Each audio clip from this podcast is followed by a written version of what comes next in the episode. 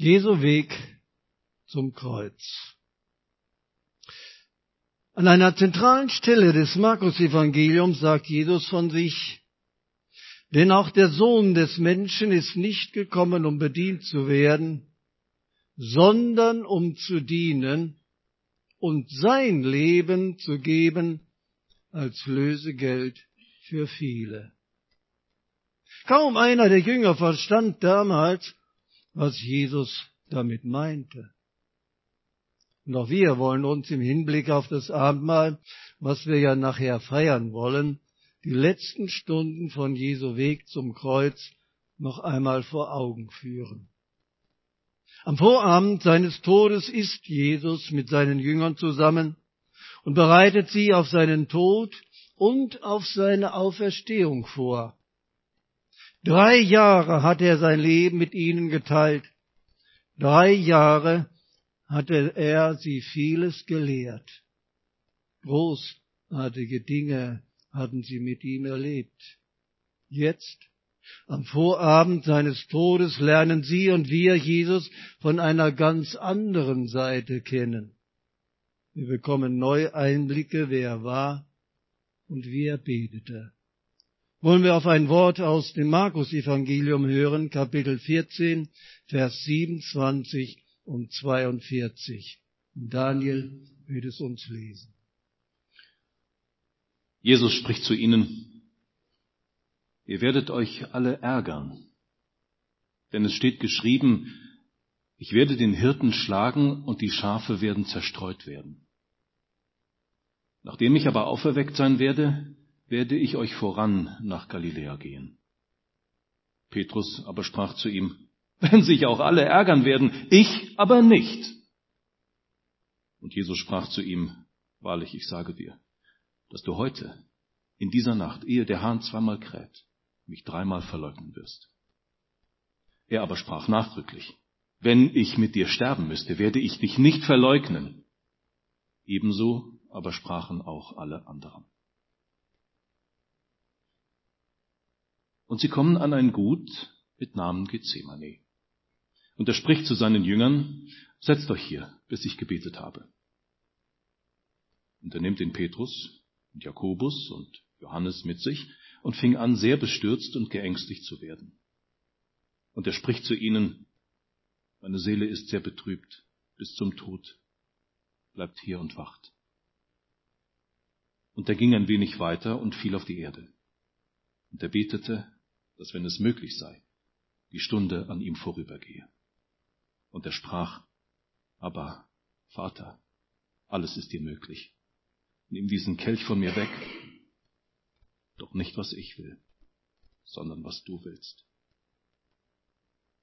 Und er kommt und findet sie schlafend. Und er spricht zu Petrus, Simon, schläfst du? Konntest du nicht eine Stunde wachen? Wacht und betet, damit ihr nicht in Versuchung kommt. Der Geist ist zwar willig, das Fleisch aber schwach.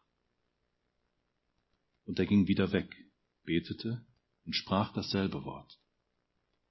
Und als er zurückkam, fand er sie wieder schlafend, denn ihre Augen waren beschwert. Und sie wussten nicht, was sie ihm antworten sollten. Und er kommt zum dritten Mal und spricht zu ihnen, so schlaft denn fort und ruht aus. Es ist genug. Die Stunde ist gekommen. Siehe, der Sohn des Menschen wird in die Hände der Sünder überliefert. Steht auf. Lasst uns gehen siehe, der mich überliefert ist nahe.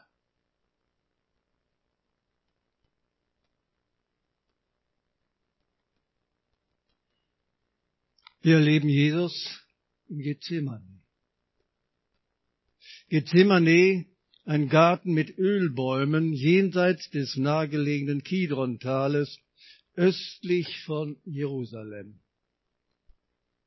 Hier lernen wir Jesus von einer völlig neuen Seite kennen. Wir sehen ihn, wie er sich seinen Freiraum für das Gebet, für die Zeit mit seinem Vater erkämpft. Ob es am Morgen ist oder am Abend. Immer wieder setzte Jesus sich ganz bewusst ab, um die Gemeinschaft mit seinem Vater zu suchen. Drei seiner Jünger nimmt er diesmal mit, mit in seine nächsten Nähe. Es sind die gleichen Jünger, die dabei waren auf dem Berg der Verklärung, Petrus, Jakobus und Johannes. Dort auf dem Berg, da leuchtete Jesu Gestalt. Hier im Garten Gethsemane, da erschaudert er durch und durch. Dort auf dem Berg, da ertönte die Stimme des Vaters, bestätigend vom Himmel. Hier im Garten Gethsemane, da schreit der Sohn aus der tiefsten Tiefe empor. Jesus war ganz Gott und Mensch. Jesus sucht in der schweren Stunde Freunde in seiner Nähe und Zeugen, die später das Geschehene noch offenbaren können. Jesus erschaudert so, weil er, der Heilige, nun zur Sünde gemacht und in die Hände der Sünder übergeben wird. Den, der Sünde nicht kannte, hat er für uns zur Sünde gemacht, damit wir Gottes Gerechtigkeit würden in ihm, schreibt der Apostel Paulus. Das war kein leichter Weg. Jesus war sehr bestürzt, war sehr geängstigt, so dass er sogar sagte, meine Seele ist sehr betrübt bis zum Tod. Ja, er betete sogar, dass wenn es möglich sei, die Stunde an ihm vorübergehe. Diese Haltung drückt tiefste Ergebenheit aus, aber auch sein Gebet. Aber Vater. Kein Jude vor Jesus rief Gott in dieser vertraulichen Form an. Jesu Beten ist durch und durch echt. Aber Vater, alles ist dir möglich. Nimm diesen Kelch von mir weg, doch nicht, was ich will, sondern was du willst. Jesus kann diese Frage stellen nach einem anderen Weg Gottes zur Rettung der Menschen. Und nun, nach diesem Gebet mit seinem Vater, Jesus geht zurück und findet die Jünger schlafend. Der, der sich sogar zum Martyrium bereit erklärte, vermag nicht einmal seine Augen aufzuhalten. So sind wir Menschen. Der selbstsichere Petrus scheitert, weil er sich nicht der Abhängigkeit von Gott im Gebet bewusst ist. Jesus übergeht das aber nicht großzügig, diese Verschlafenheit der Jünger, sondern macht sie nachdrücklich darauf aufmerksam. Doch er stößt sie nicht verächtlich von sich, sondern gibt sie bis zuletzt nicht auf. Steht auf, lasst uns gehen. Siehe, der mich überliefert, ist nahe. Das Gebet verändert Jesus. Er geht als der Handelnde in seine Passion. Er geht seinen Feinden entgegen. Und so geht er bis heute jeden Menschen in Liebe entgegen als eigentlicher Herr über die Menschen. Jesus wusste ganz genau, was ihm widerfahren würde. Immer wieder hatte der Herr die Jünger darauf vorbereitet, dass er leiden, dass er sterben müsste. So lesen in Kapitel 3, wie Jesus den Nikodemus informierte. Und wie Mose in der Wüste die Schlange erhöhte, so muss der Sohn des Menschen erhöht werden, damit jeder, der an ihn glaubt, ewiges Leben habe. Und den Jüngern sagte er, ich bin der gute Hirte, der gute Hirte lässt sein Leben für die Schafe.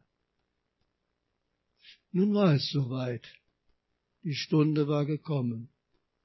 Und Jesus gibt sich aus freiem Entschluss in die Hände seiner Verfolger, um uns zu erlösen. Der Beschluss der Führer Israels, Jesus zu töten, wird daraufhin in die Tat umgesetzt. Und der Kernpunkt der Anklage, Gotteslästerung. Du bist nur ein Mensch und behauptest trotzdem Gott zu sein, so sagten sie. In einer Nacht- und Nebelaktion wird Jesus gefangen genommen und noch in derselben Nacht von den Obersten der Juden verhört. Frühmorgens bringen sie Jesus zu Pilatus, dem Prokurator der römischen Besatzungsmacht. Um Jesus zu töten, brauchten sie nämlich das Urteil eines römischen Richters, denn die Juden durften selbst keine Todesstrafe vollziehen. Die Anklage aber, sie wird manipuliert. Warum? Weil ihre religiöse Begründung, nämlich Gotteslästerung, bei Pilatus kein Gewicht gehabt hätte. Darum verleumden sie Jesus als Aufrührer und Verbrecher, der sich als König der Juden gegen die Herrschaft der Römer auflehnt. Pilatus aber, er hält Jesus für unschuldig. Pilatus will Jesus freilassen. So entscheidet er sich für eine diplomatische Lösung. Die jährliche Amnestie bietet die Gelegenheit, ihn mit der Stimme des Volkes freizugeben. Das Volk aber, es wählt Barabbas, einen gewalttätigen Straßenräuber. Hören wir nun auf einen weiteren Bibeltext aus Johannes Kapitel 19, die Verse 1 bis 16. Da nahm nun Pilatus Jesus und ließ ihn geißeln. Und die Soldaten flochten eine Krone aus Dornen und setzten sie auf sein Haupt und warfen ihm ein Purpurgewand um. Sie kamen zu ihm und sagten, sei gegrüßt, König der Juden. Und sie gaben ihm Schläge ins Gesicht. Und Pilatus ging wieder hinaus und spricht zu ihnen, siehe, ich führe ihn zu euch heraus, damit ihr wisst, dass ich keinerlei Schuld an ihm finde. Jesus ging nun, Jesus nun ging hinaus und trug die Dornenkrone und das Purpurgewand. Und er spricht zu ihnen, siehe, der Mensch.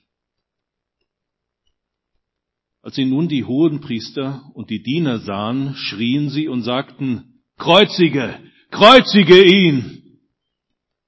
Pilatus spricht zu ihnen, nehmt ihr ihn hin und kreuzigt ihn, denn ich finde keine Schuld an ihm.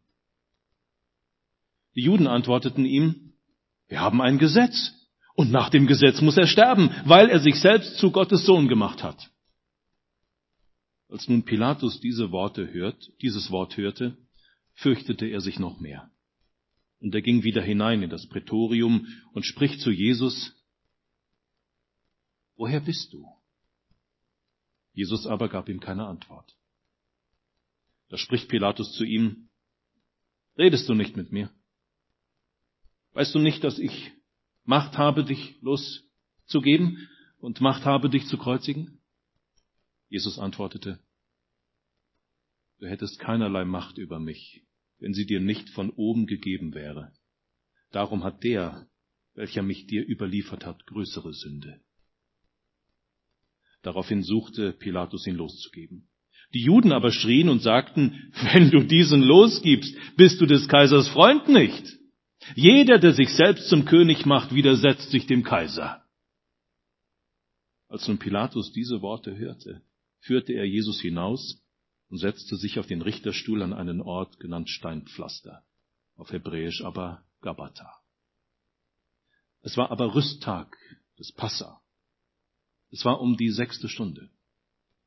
Und er spricht zu den Juden, siehe, euer König. Sie aber schrien, weg, weg, kreuzige ihn! Pilatus spricht zu ihnen, euren König soll ich kreuzigen?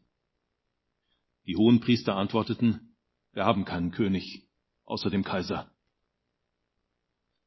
Dann nun liefer, lieferte er ihn, dann nun lieferte er ihn an sie aus, dass er gekreuzigt würde. Sie aber nahmen Jesus hin und führten ihn fort.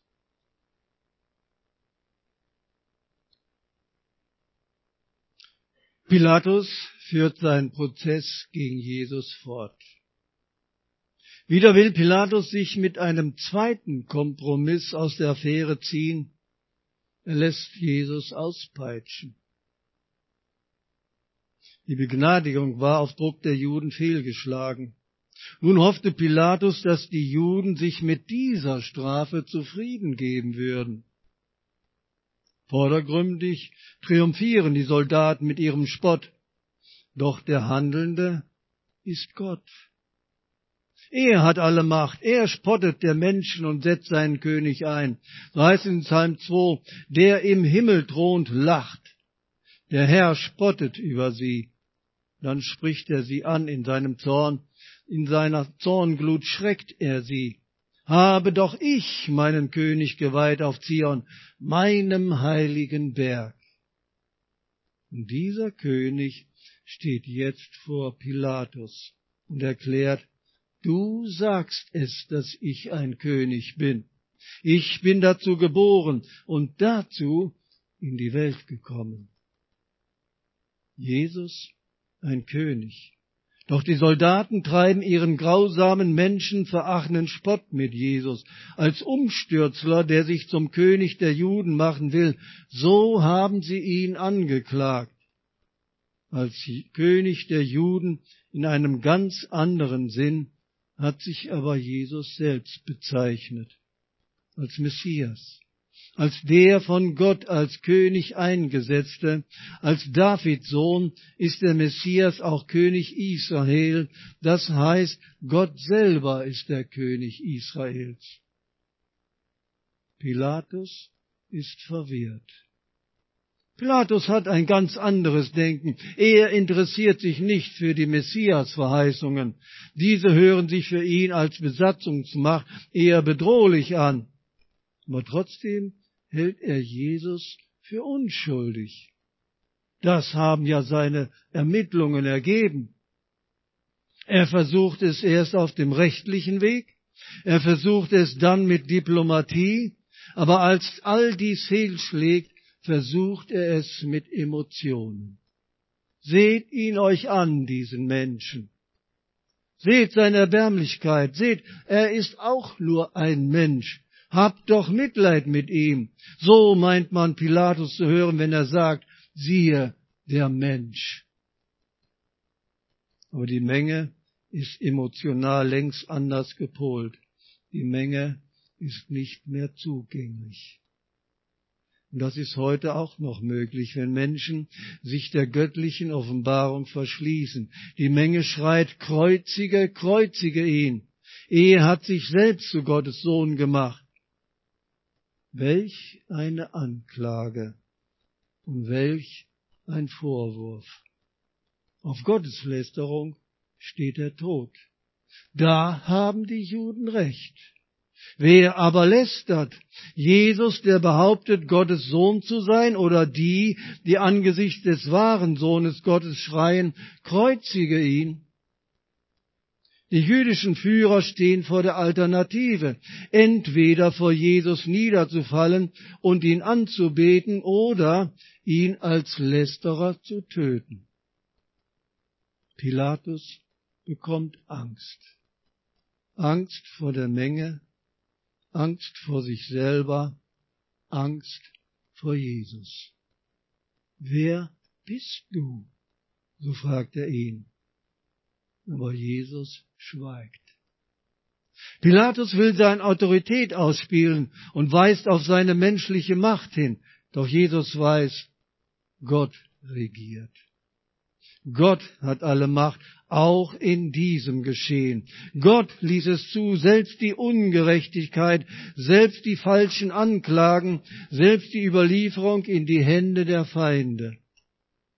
Jesus opfert sein Leben aus eigenem aus freiem Entschluss. Niemand, so sagt er, niemand nimmt es von mir, sondern ich lasse es von mir selbst. Ich habe Vollmacht, es zu lassen und habe Vollmacht, es wiederzunehmen. Dieses Gebot habe ich von meinem Vater empfangen. Trotzdem spricht der Pilatus gegenüber von dem, der mich überliefert hat, der hat größere Sünde. Warum? Die Juden treibt der Hass gegen den, der beansprucht, ihr Messias zu sein. Pilatus handelt nur aus Feigheit. Aber der hohe Priester, der handelt als einer, der zum Dienst Gottes berufen ist, der den Gott Israels kennt, ja, der die Schrift, die Bibel kennt, der hat größere Sünde. Pilatus wollte Jesus jetzt loswerden. Der Boden wird ihm zu heiß. Doch das Volk hat ein weiteres Druckmittel. Es erpresst ihn. Wenn du diesen losgibst, bist du des Kaisers Freund nicht. Nun wird es Pilatus zu viel. Er lässt Jesus hinausführen. Er will seine Ruhe. Er will Jesus abschieben. Er macht sich lustig über sie und spottet. Siehe euer König. Aber jetzt sehen wir die völlige Absage der Juden an ihre messianische Erwartung. Die hohen Priester antworten nämlich, wir haben keinen König außer dem Kaiser. Nicht Jesus, sondern Barabbas. Nicht Gott, sondern den Kaiser. Nicht Wahrheit, sondern Macht. Pilatus hat Wahrheit, hat Recht und hat Unschuld preisgegeben und hat dafür einen politischen Erfolg errungen. Dann nun liefert er ihn an sie aus, dass er gekreuzigt würde. Sie aber nahmen Jesus hin und führten ihn fort. Genau das sagte Jesus damals schon dem Nikodemus, der ja heimlich zu ihm in der Nacht gekommen war, und wie Mose in der Wüste die Schlange erhöhte, so muss der Sohn des Menschen erhöht werden, damit jeder, der an ihn glaubt, ewiges Leben habe. Die Menge ging nach Golgatha. Dort wurde er gekreuzigt, zusammen mit zwei anderen, Jesus aber in der Mitte. Danach, da Jesus wusste, dass alles schon vollbracht war, spricht er, damit die Schrift erfüllt würde, mich dürstet. Es stand da ein Gefäß voll Essig. Sie legten nun einen Schwamm voller Essig um ein Üsop und brachten ihn an seinen Mund. Als nun Jesus den Essig genommen hatte, sprach er, es ist vollbracht. Und er neigte das Haupt und übergab den Geist. Jesu letzte Worte lauten nicht, jetzt ist alles aus, sondern es ist vollbracht, vollendet. Und Johannes drückt es in seinem ersten Brief so aus. Und er, also Jesus, ist die Sühnung für unsere Sünden, nicht allein aber für die unseren, sondern auch für die der ganzen Welt. Aber warum? Warum musste Jesus so sterben? Vordergründig wegen dem Hass der religiösen Führer, wegen einem römischen Richter ohne Rückgrat, wegen dem Rat des Kaiphas, der gesagt hatte, es ist besser, wenn ein Mensch stirbt anstelle des Volkes, als wenn das ganze Volk zugrunde geht. Aber die Schrift, die Bibel, sie gibt uns einen ganz anderen Sinn. Schon im Alten Testament wird angedeutet, dass Christus leiden und sterben wird. Denken wir nur an Jesaja 53 oder Psalm 22. Und immer wieder heißt es auch im Neuen Testament, auf dass die Schrift erfüllt würde. Gottes Liebe und seine Gnade kommen bei der Erlösung nun zusammen. Gott liebte uns Menschen, als wir noch Sünder waren, heißt es im Römerbrief. Gott sandte seinen Sohn und im Tod Jesu liegt die Einzigartigkeit des christlichen Glaubens. Versöhnung, Sündenvergebung ist nur durch einen Stärkeren möglich, durch das Opfer eines anderen, durch einen Stellvertreter, dem man nichts vorwerfen kann. Das ist bei uns Menschen nicht anders. Wenn wir zahlungsunfähig sind, dann muss der Bürger ran. Auch in unserem zivilen Leben muss Schuld immer beglichen werden, es sei denn der Gläubiger erlässt uns ausdrücklich die Schuld. Wenn wir in schwierigen Situationen sind, dann brauchen wir einen Stärkeren, der uns hilft. Wenn unser Leben durch Organversagen bedroht ist, brauchen wir das Organ, eines Gesunden, der es uns freiwillig gibt. Auch die Erlösung eines Menschen kann nicht durch einen anderen geschehen, der die gleichen Probleme wie wir hat.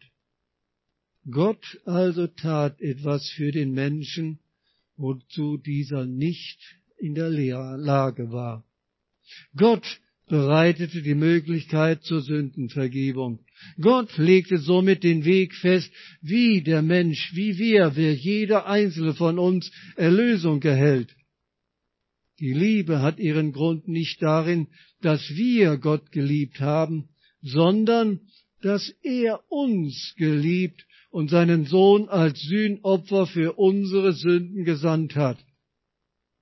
Und Markus berichtet uns über die Aussage Jesu, denn auch der Sohn des Menschen ist nicht gekommen, um bedient zu werden, sondern um zu dienen und sein Leben zu geben als Lösegeld für viele.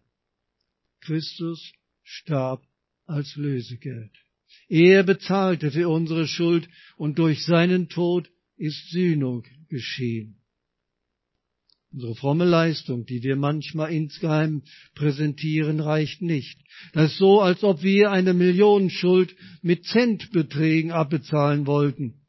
Es wäre unmöglich. Es geht nur durch einen Schuldenerlass, dass ich mich schuldig erkläre und sie mir abgenommen wird. Und im Alten Testament heißt es schon, dass Versöhnung durch Opfer erreicht wird. Aber, aber Gott ist der aktive Teil. So lesen wir in 3. Mose 17, ich habe es für euch auf den Altar gegeben, um für euch Versöhnung zu schaffen.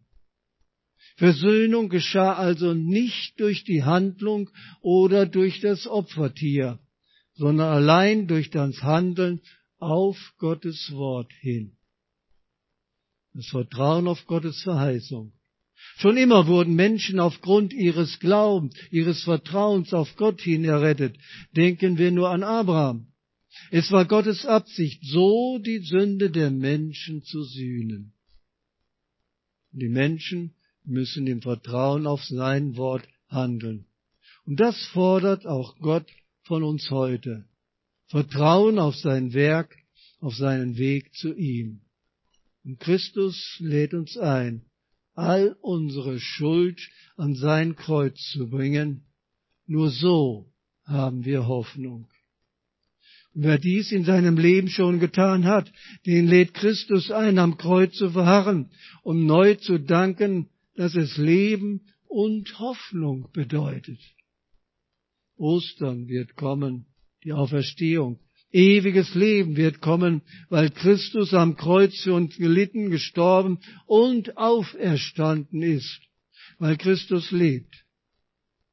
Denn so hat Gott die Welt geliebt, dass er seinen eingeborenen Sohn gab, damit jeder, der an ihn glaubt, nicht verloren geht, sondern ewiges Leben hat. Amen. Wir wollen noch einmal beten. Ach Herr Jesus Christus, wir haben zurückgeschaut auf den Weg von dir zum Kreuz. Du bist für uns gestorben. Du bist an dieses Kreuz gegangen, freiwillig, damit wir leben dürfen, damit wir ewig leben dürfen, und alle, die dies im Glauben in Anspruch genommen haben, die dir vertrauen, ganz persönlich, die dürfen leben, ewiglich. Dafür danken wir dir, Herr, dass du nicht im Tod geblieben bist, sondern auferstanden bist. Daran wollen wir in den nächsten Tagen denken. Du bist der Auferstandene, der jetzt bei uns bist, der uns Erlösung geschaffen hat durch deinen Tod am Kreuz. Dir wollen wir alle Ehre geben. Amen.